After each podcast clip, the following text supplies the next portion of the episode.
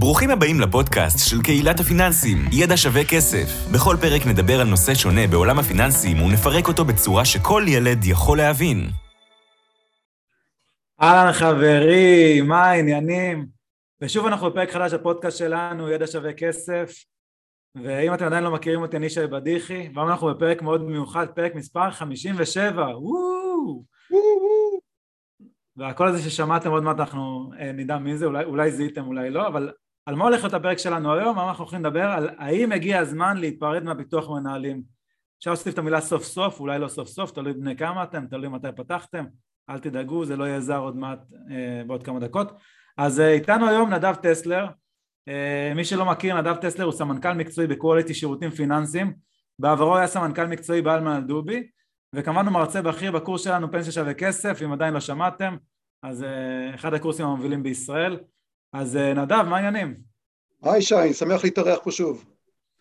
מעולה, אז האמת שהזמנתי אותך היום כי קיבלתי ביקורות מאוד מאוד טובות לאחד הפרקים הקודמים שלנו, אה, שדיבר על, על קופות גמל ופנסיה, אז היום אנחנו רוצים דווקא לדבר על, ה, על האח של המוצרים האלה, אה, ביטוח מנהלים, אז, אז מה אתה אומר, הגיע הזמן להיפרד מהביטוח מנהלים או לא הגיע הזמן? תראה, האמת, אה, אם יש אנשים שמכירים אותי כבר בפודקאסט או בכלל ב, ב, בתחום, אז הם יגידו, מה הבאתם את נדב טסר לדבר על ביטוחי מנהלים, או בכלל איש של פנסיה?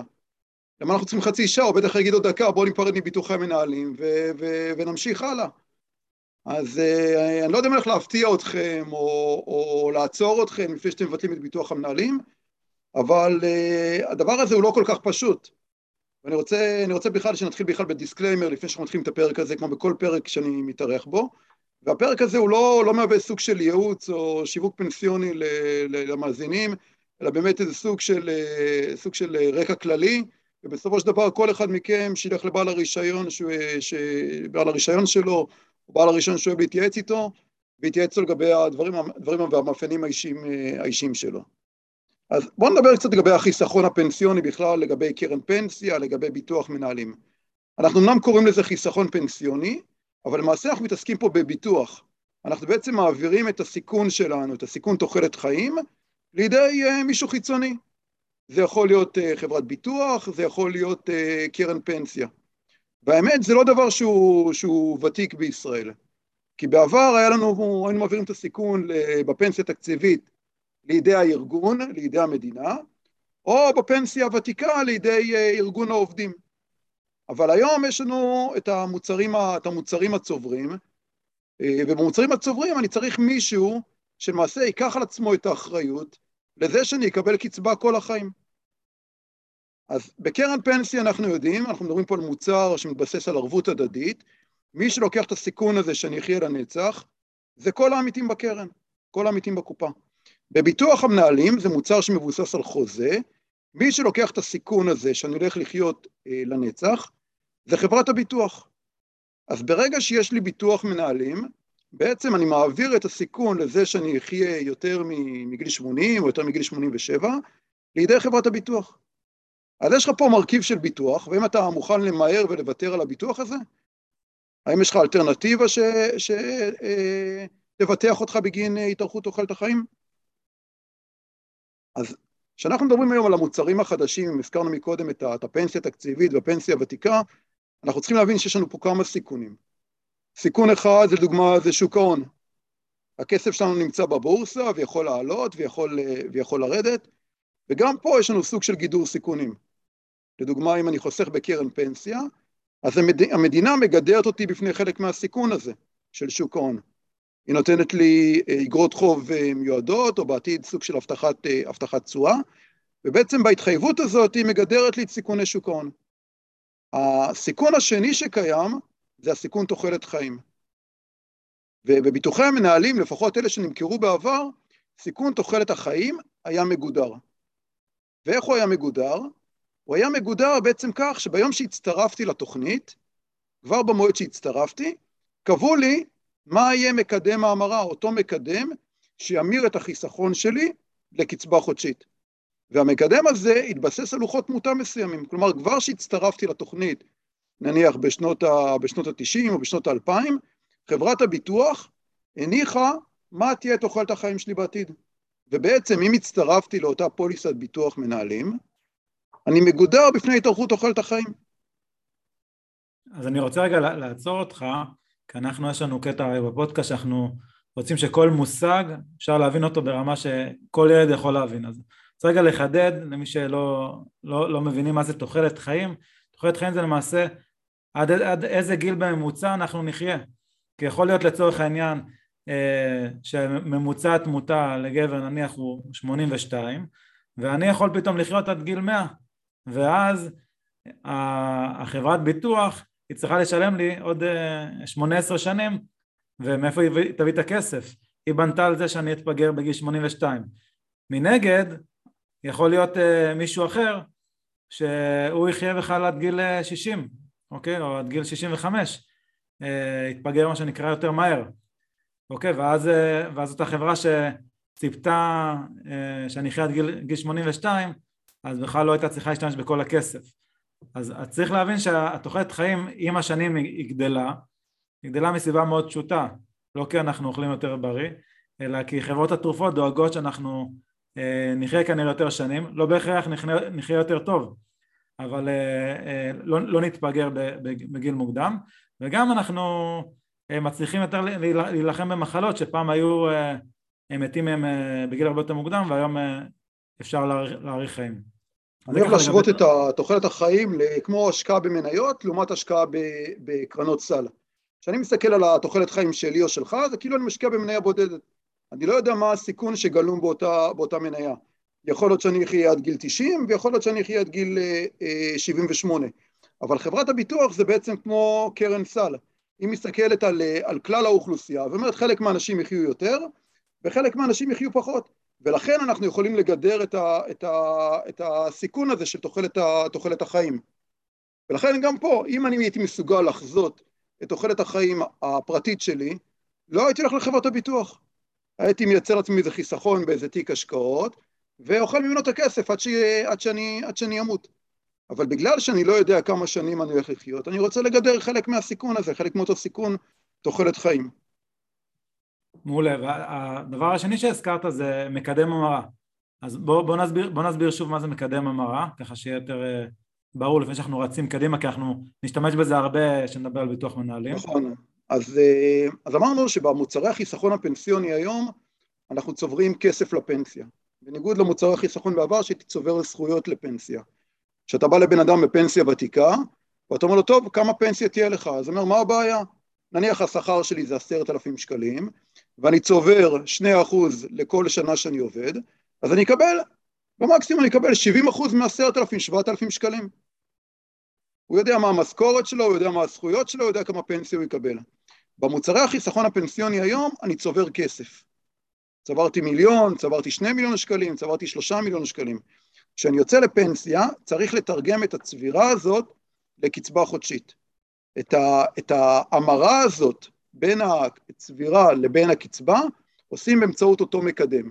שהמקדם הזה הוא מתבסס על הערכה אקטוארית של מה תהיה תוחלת החיים שלי, עד איזה גיל אני הולך, אני הולך לחיות.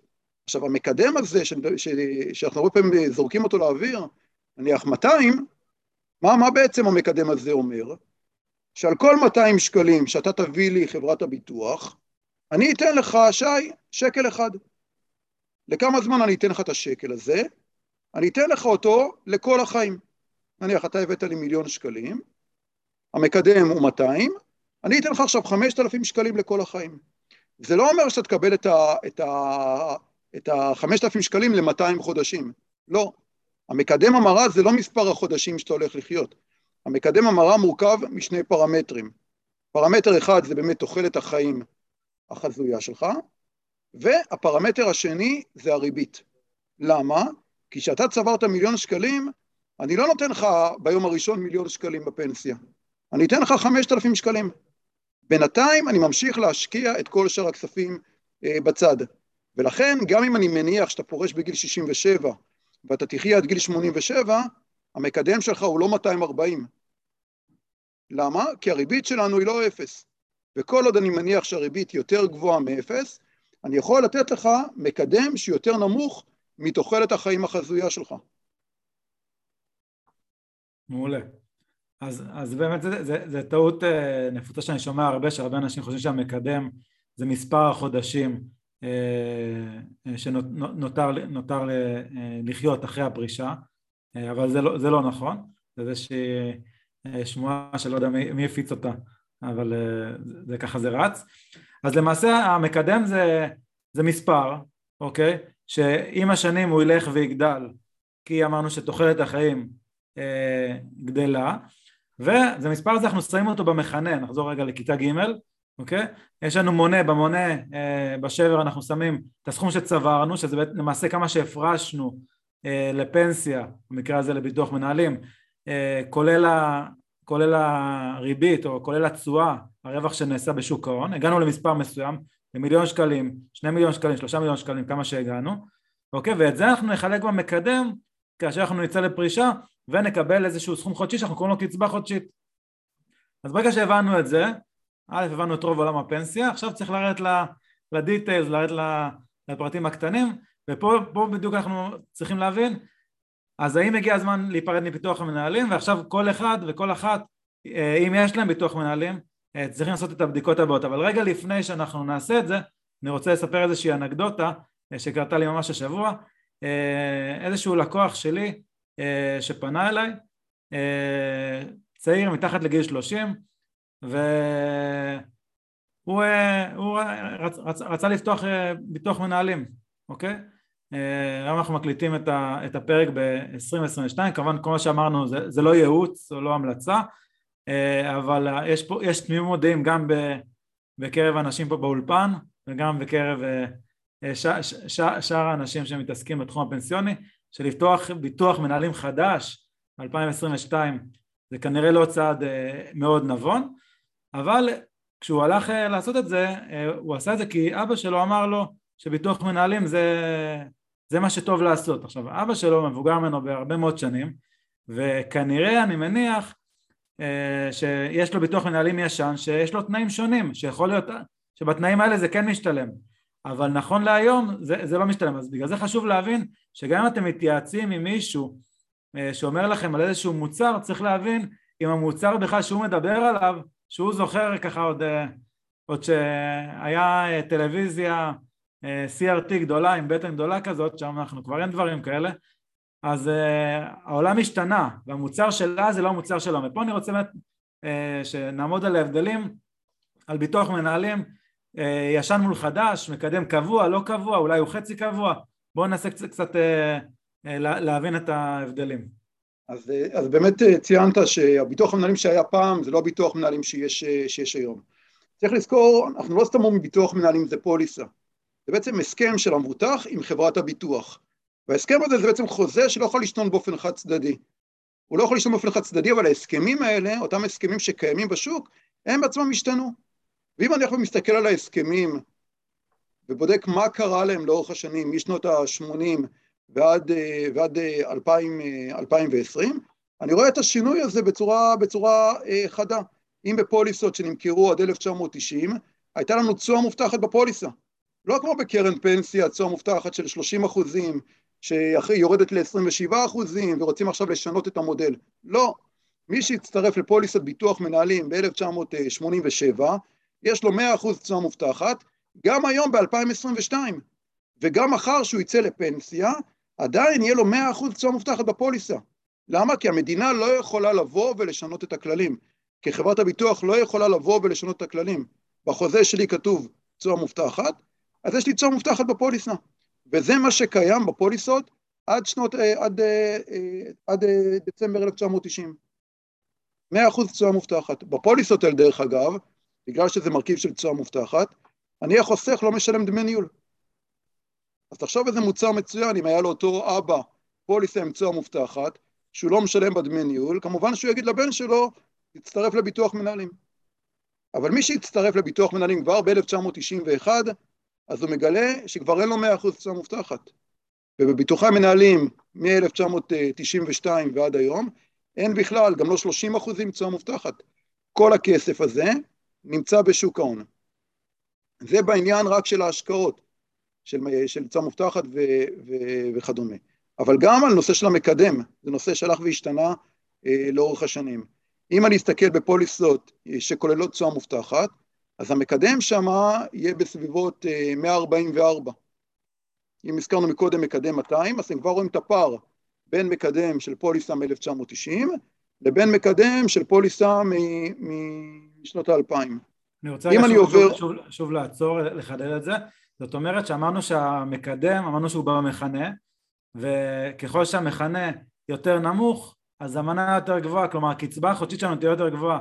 כלומר אם אנחנו מחלקים ב-144 אנחנו נקבל תוצאה יותר גבוהה ויהיה לנו יותר כסף כל חודש, כל חודש אבל כל החיים. כי אמרנו שזה בעצם חוזה שאנחנו עושים חברת הביטוח והוא משמש אותנו לכל החיים גם אם אנחנו נעבור את הגיל הממוצע שבו גבר או אישה נפטרים תלוי במין שלנו. אז אם אמרנו שהמקדם ב-1990 עמד על אה, בערך 100, 144, אם אנחנו עוברים שנה אחת, אה, שנה אחת קדימה, אז, ה, אז המקדם שלנו כבר קופץ. המקדם שלנו כבר קופץ לסביבות של 160, אה, 166 לגבר בן 65, או מקדם של 157 לגבר בן 67. למה, למה המקדם בעצם קופץ? זה לא שתוחלת החיים עלתה פתאום בשנה אחת מ-1990 ל-1991. אותה תוחלת חיים שמגולמת בפוליסה נשארה זהה. מה שהשתנה זה אותה ריבית, הרי אמרנו שהמקדם בעצם מורכב משני פרמטרים, מרכיב אחד של תוחלת חיים, והמרכיב השני, המרכיב של הריבית, של התשואה. בגלל שביטלנו את התשואה המובטחת בפוליסה, אז חברת הביטוח כבר לא יכולה להתחייב לתשואה שהיא תשיג על הכסף שלנו. ולכן המקדם הפך להיות גבוה יותר, המקדם, המקדם הוא גבוה יותר, זאת אומרת שהקצבה החודשית שאני אקבל בפרישה תהיה יותר נמוכה. אבל עדיין המקדם של אותן פוליסות הוא עדיין אטרקטיבי ביחס לפוליסות שמשווקות, שמשווקות היום. אנחנו מדברים על מקדם אמרנו 157, לעומת מקדם מעל, מעל 200. אז כל מי שיצטרף לביטוח מנהלים עד לחודש יוני 2001, ויש לו ביטוח מנהלים קצבתי, הפוליסה שלו נחשבת כפוליסה טובה. למה היא נחשבת כפוליסה טובה? כי זאת פוליסה שכוללת מקדם המרה נמוך. על אותם מיליון שקלים הוא יקבל קצבת זקנה גבוהה יותר. אז זה היתרון של הפוליסות האלה, כלומר מי שיש לו פוליסה כזאת עד ליוני 2001, לא הייתי ממהר לבוא היום ולזרוק את, ה, את, ה, את הפוליסות. אבל זה הצד של היתרון של הפוליסה הזאת. יש כמובן גם חיסרון לפוליסה הזאת, והחיסרון זה המחיר. כשאנחנו מדברים על, על מחיר במוצרי החיסכון הפנסיוני, אנחנו מדברים על דמי ניהול. אנחנו יודעים שבעולם קרנות הפנסיה דמי הניהול ירדו בצורה חדה בשנים האחרונות, במיוחד אחרי הכניסה של קרנות ברירת המחדל. בביטוחי המנהלים זה חוזה. ואם בחוזה שלי כתובים דמי ניהול מסוימים, אז כמו שהמקדם שלי לא יכול להשתנות, וכמו שהרכב ההשקעות שלי לא יכול להשתנות, גם דמי הניהול שלי לא משתנים. ובפוליסות האלה יש שני סוגים של דמי ניהול. דמי ניהול על הצבירה, שזה משהו שכולנו מכירים, גם מעולם הגמל, גם מעולם הפנסיה, אז דמי הניהול בצבירה בפוליסה הזאת עומדים על 0.6 מהצבירה.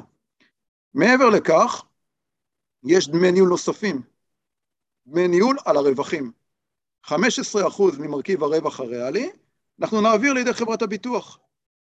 עכשיו תחשבו על שנה כמו 2021, שהיו רווחים מאוד מאוד גבוהים, בסופו של דבר אני משלם 15% מתוך הרווחים האלה לחברת הביטוח.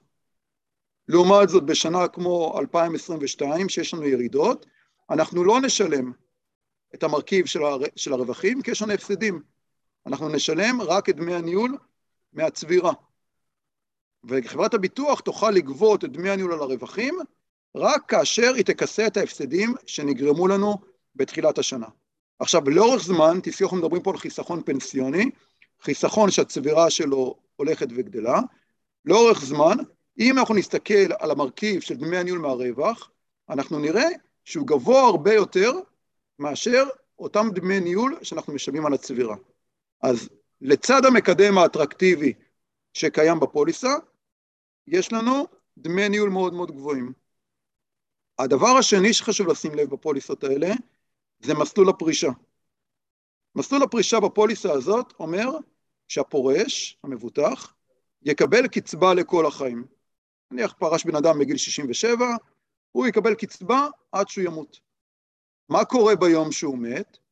המסלול הבסיסי אומר שהמוטבים שלו יקבלו קצבה למשך תקופה של עד 120 תשלומים מובטחים. אם הפורש עצמו קיבל קצבה מגיל 67 עד גיל 77, הוא למעשה אכל כבר את כל התשלומים המובטחים, ואף אחד אחריו לא יקבל קצבה. אם הפורש נפטר בגיל 76, אז המוטבים שלו יקבלו קצבה למשך 12 חודשים, ואחר, ולאחר מכן תיגמרנה ההתחייבויות לשלם עוד קצבה. במועד הפרישה, הפורש צריך לבדוק האם יש אנשים אחרים שתלויים בו, האם הוא רוצה להעביר קצבה לבת הזוג, ובמידה וכן, הוא צריך להסתכל על יתר המסלולי הפרישה שקיימים בפוליסה. כי זה משהו שעוד הרבה, הרבה אנשים לא מכירים, גם בפוליסות האלה יש אפשרות לבחור במסלול שאומר שבת הזוג תקבל קצבה לכל החיים. מה יקרה במצב כזה? אני מאבד בעצם את התשלומים המובטחים, אבל במקרה מוות של הפורש, בת הזוג נקבל, נניח תקבל 60% מהקצבה שלו. המחיר של זה, שמקדם ההמרה שלי כבר לא יהיה 166, הוא יהיה קצת יותר גבוה, יהיה בסביבות 180, אבל עדיין זה מקדם אטרקטיבי ביחס למקדמים החלופיים שיש היום בקרנות הפנסיה. אז אם אני רוצה לסכם את המשפחה הזאת של הפוליסות עד ליוני 2001, אז כמו שאמרתי, מדובר בפוליסות עם מקדם מאוד מאוד נמוך. למה מקדם נמוך? כי הפוליסות מתבססות על תוחלת חיים משנות החמישים. אבל הפוליסות האלה יקרות, וצריך לשים לב למסלול, למסלול הפרישה במועד היציאה לפנסיה. אני מניח שהפוליסות האלה לא רלוונטיות לחלק גדול מהמאזינים שלנו, כאמור זה פוליסות שהמועד האחרון לשיווק שלהם היה ביוני 2001, אני מניח שה, שהחוסכים שנמצאים בפוליסות האלה מעל גיל 40-45. המשפחה השנייה של הפוליסות זה פוליסות אחרי יוני 2001 ועד לדצמבר 2003. שהפוליסות האלה מצד אחד הן פוליסות עם מקדם גבוה יותר, בסביבות 198-200, אבל דמי הניהול שלהם הם כמו הדמי הניהול שהזכרנו מקודם, 0.6 מצבירה ו-15% מהרווח. אם באמת הצטרפתם לפוליסות האלה אחרי יוני 2001, פה מתחילה בדיקת הכדאיות, האם כדאי לי להישאר בפוליסה הזאת, או לעבור למוצרים אחרים, כמו קרן פנסיה או, או, או קופת גמל. אז רגע, אני רוצה לעצור אותך, ככה שנחליף uh, טון דיבור. אז אם יש לכם ביטוח מנהלים, uh, ועד עכשיו היה, היה המון מושגים ולא הצלחתם להבין לעומק, אל דאגה, כי עכשיו זה הקטע המעניין. מיוני 2001, אם פתחתם uh, ביטוח מנהלים, זה הזמן לפתוח את האוזניים, וזה הזמן להבין האם כדאי להיפרד או לא כדאי להיפרד מהביטוח מנהלים. אז התשובה בעוד רגע. כן. התשובה אצלך. כן. אז אמרתי כבר פעמיים כן, אבל, אה, אבל אה, לפני שאנחנו נפרדים, אנחנו כל הזמן צריכים להסתכל. אמרנו, הכדאיות של ביטוח מנהלים אחרי יוני 2001 היא, היא נמוכה, נמוכה ביחס למוצרים אה, אלטרנטיביים. ואז אני צריך לשאול את עצמי, האם כבר אני מפקיד לקרן פנסיה על הרובד הראשון? יכול להיות שאני מרוויח 15,000 שקלים בחודש, אבל פתחתי ביטוח מנהלים כי זה מה שחשבתי בזמנו שזה המוצר הטוב ביותר. ובמקרה כזה באמת אני אשקול, לאור המצב הבריאותי שלי, לאור מספר השנים שיש לי לחסוך עד הפנסיה, מה הכדאיות לעבור למוצר חלופי. ובמידה והמצב הבריאותי שלי תקין, במידה ויש לי עוד הרבה שנים עד הפנסיה, יהיה כדאי לי להעביר את הכסף אה, אל קרן הפנסיה, לבצע ניוד של הכספים אל קרן הפנסיה, ולבצע את ההפקדות החדשות בקרן הפנסיה. עכשיו, אם אני במצב, אם אני אה, בגיל מבוגר, נניח אני בן 60, ואני מאזין לפודקאסט הזה, ואני אומר, רגע, יש לי עוד 6-7 שנים עד הפנסיה, האם כדאי לי בכל זאת להעביר את הכסף אל קרן הפנסיה? אז מבחינת חיסכון בדמי ניהול, כנראה שאני לא אחסוך הרבה כסף. למה? כי אין לי עוד הרבה שנים עד הפנסיה. אבל עדיין יהיה כדאי לי לקבל את הקצבה מקרן הפנסיה ולא מביטוח המנהלים. הזכרנו בהתחלה, לפני, לפני רבע שעה, שאחד מהיתרונות של ביטוח המנהלים זה אותו מקדם מובטח. אז באמת בפוליסות האלה אחרי יוני 2001 יש לי מקדם מובטח. מקדם מובטח זה מקדם שנקבע במועד ההצטרפות. המקדם הזה הוא באמת נניח 198, ובקרן הפנסיה אין לי מקדם מובטח. אבל הסיכון של התארכות תוחלת החיים בגיל 60 הוא יחסית נמוך. דיברת מקודם על השיפורים הטכנולוגיים, על השיפורים של חברות, חברות התרופות, אז אני מניח שאלה שיפורים שישפיעו, שישפיעו עליי ועליך. על בן אדם בן 60 הם ישפיעו פחות. ואותו בן אדם יכול להסתכל היום ולהגיד, רגע, זה המקדם שיהיה לי בחברת הביטוח, וזה המקדם שיהיה לי בקרן הפנסיה. בנוסף, בקרן הפנסיה גם יש לי תשואה מובטחת על הכסף. ולכן, כנראה, גם אם אני לא אחסוך הרבה דמי ניהול עד הפרישה, עדיין מבחינת מסלולי הפרישה וכדאיות הפרישה, יהיה עדיף לי להעביר את הכסף מביטוח המנהלים אל קרן הפנסיה. עכשיו, כמו שהזכרנו את מסלול הפרישה בפוליסות עד יוני 2001, צריך להבין גם כן מה זה המקדם המובטח הזה בפוליסות אחרי אה, יוני 2001. הרי מישהו נתן לי מקדם, הוא אומר המקדם הזה ייתן לך קצבה לכל החיים, אבל מה יקרה אם תמות?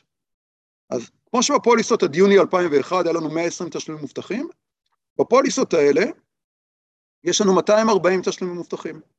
כלומר, הפורש יקבל קצבה לכל החיים. אבל אם הוא ימות, נניח בגיל 88, נגמרה ההתחייבות של חברת הביטוח. אם הוא ימות בגיל 86, אחרי שהוא קיבל 19 שנים קצבה, בת הזוג שלו, או בן הזוג שלה, יקבלו קצבה 12 חודשים. עכשיו, אני מזכיר לכם, כל השנים, אנחנו בתור משק בית, חיים מהכנסה של שני בני הזוג. הכנסה של הבעל, הכנסה של האישה. אותו דבר גם בפרישה. אנחנו צריכים להסתכל מה תהיה ההכנסה של משק הבית בפרישה. ואם הקצבה שלי או הקצבה שלה ייפסקו אחרי שהיא תמות, ההכנסה של משק הבית תרד. ויכול להיות שאני לא נמצא במוצר הפרישה שמתאים עבורי. כלומר, אני צריך להסתכל תמיד על ביטוח, ביטוח המנהלים בשני עולמות. עולם אחד של עולם החיסכון, האם אני יכול להגיע פה עם חיסכון אופטימלי, כמה דמי ניהול אני משלם היום, ועולם השני זה עולם הפרישה. האם אני אמצא, האם אני אהיה במוצר פרישה שמתאים לי לצורך של משק הבית. אנחנו יודעים שלא פעם יש פערים בין ההכנסה של שני בני הזוג. לפעמים לגבר יש הכנסה גבוהה יותר, לפעמים לאישה יש הכנסה גבוהה יותר, ובעולם החיסכון אנחנו מאזנים את זה, כי כל אחד מכניס את המשכורת שלו אל משק הבית. ואותו דבר צריך להסתכל על זה גם בפרישה. איך אנחנו מאזנים, ה... מאזנים את ההכנסה של משק הבית. אז הזכרנו פה את הפוליסות עם המקדם המובטח. הפוליסות האלה זה פוליסות ששיווקו אותן עד, עד דצמבר 2012. כל מי שהצטרף לביטוח מנהלים אחרי ינואר 2013, ואני מניח שזה חלק גדול מה, מהמאזינים שלנו, אין לו בכלל מקדם מובטח. כלומר, המוצר שלו מתנהג כמו קרן פנסיה. רק ביום שהוא יפרוש, יקבעו עבורו את מקדם הפרישה. אז גם בן אדם כזה, על אחת כמה וכמה, צריך לשאול את עצמו, רגע, האם אני כבר מנצל את קרן הפנסיה המקיפה? האם אני כבר מפקיד עד התקרה, עד ה-20 אלף שקלים לקרן הפנסיה המקיפה? ואם לא, להכניס את הרובד הראשון לקרן הפנסיה המקיפה. אם אני מרוויח שכר גבוה יותר, והייתה, והייתה אה, תוכנית שהתייחסה לנושא הזה יחד עם, אה, עם אה, חברי עומר אשכנזי, אם אני מרוויח מעל 20 אלף שקלים, אני צריך לשאול את עצמי, רגע, האם ביטוח המנהלים זה המוצר, המוצר המשלים הטוב ביותר עבורי? יכול להיות שאני יכול להפנות את ההפקדות לקופת גמל, יכול להיות שאני צריך להפנות את ההפקדות לקרן פנסיה משלימה, או שבאמת אני יכול להפנות את ההפקדות לביטוח מנהלים. מעולה, יש עוד נושא שרציתי ככה שנתעכב עליו כדי שנעשה בזה גם סדר. אה, בואו בוא נחלק את זה רגע לשנים. אז, אז עד, עד יוני 2001 אמרנו שקודם כל המקדם הוא מובטח, וש... אה, המקדם הוא מובטח למעשה... וגם מאוד אטרקטיבי. נכון, גם מאוד מאוד נמוך, דיברנו על, אה, תלוי בשנים, 144, 166, מאוד מאוד רחוק למספרים שיש לנו היום, באזור ה-200. ואמרנו שבצד השני מינואר 2013 בכלל אין מקדם מובטח, נכון זה ככה שתי הקצוות. באמצע יש לנו את, אה, את אה, יולי 2001 עד אה, אפריל 2007 ומ-2007 עד דצמבר 2013 יש נקרא לזה שני מקטעים שונים. כלומר מי, איך, איך, איך משתנה המקדם? כי גם, גם פה המקדם הוא לא בדיוק אותו דבר.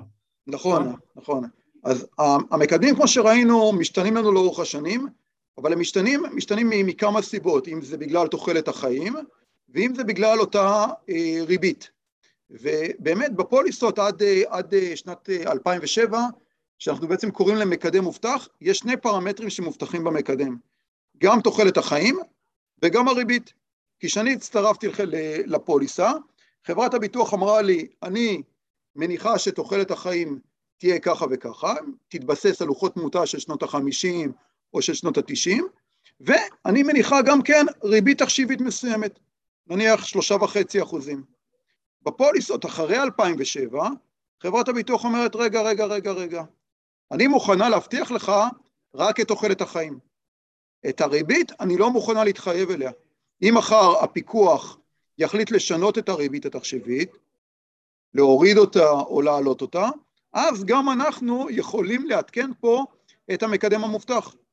כלומר, למרות שעכשיו חתמת על פוליסה מסוימת, בעתיד, אם, הפיקוח ישנה את, ה, את, ה, את הריבית התחשיבית, אני אשלח לך מקדמים מעודכנים, והמקדם הזה עוד יכול, עוד יכול אה, לעלות.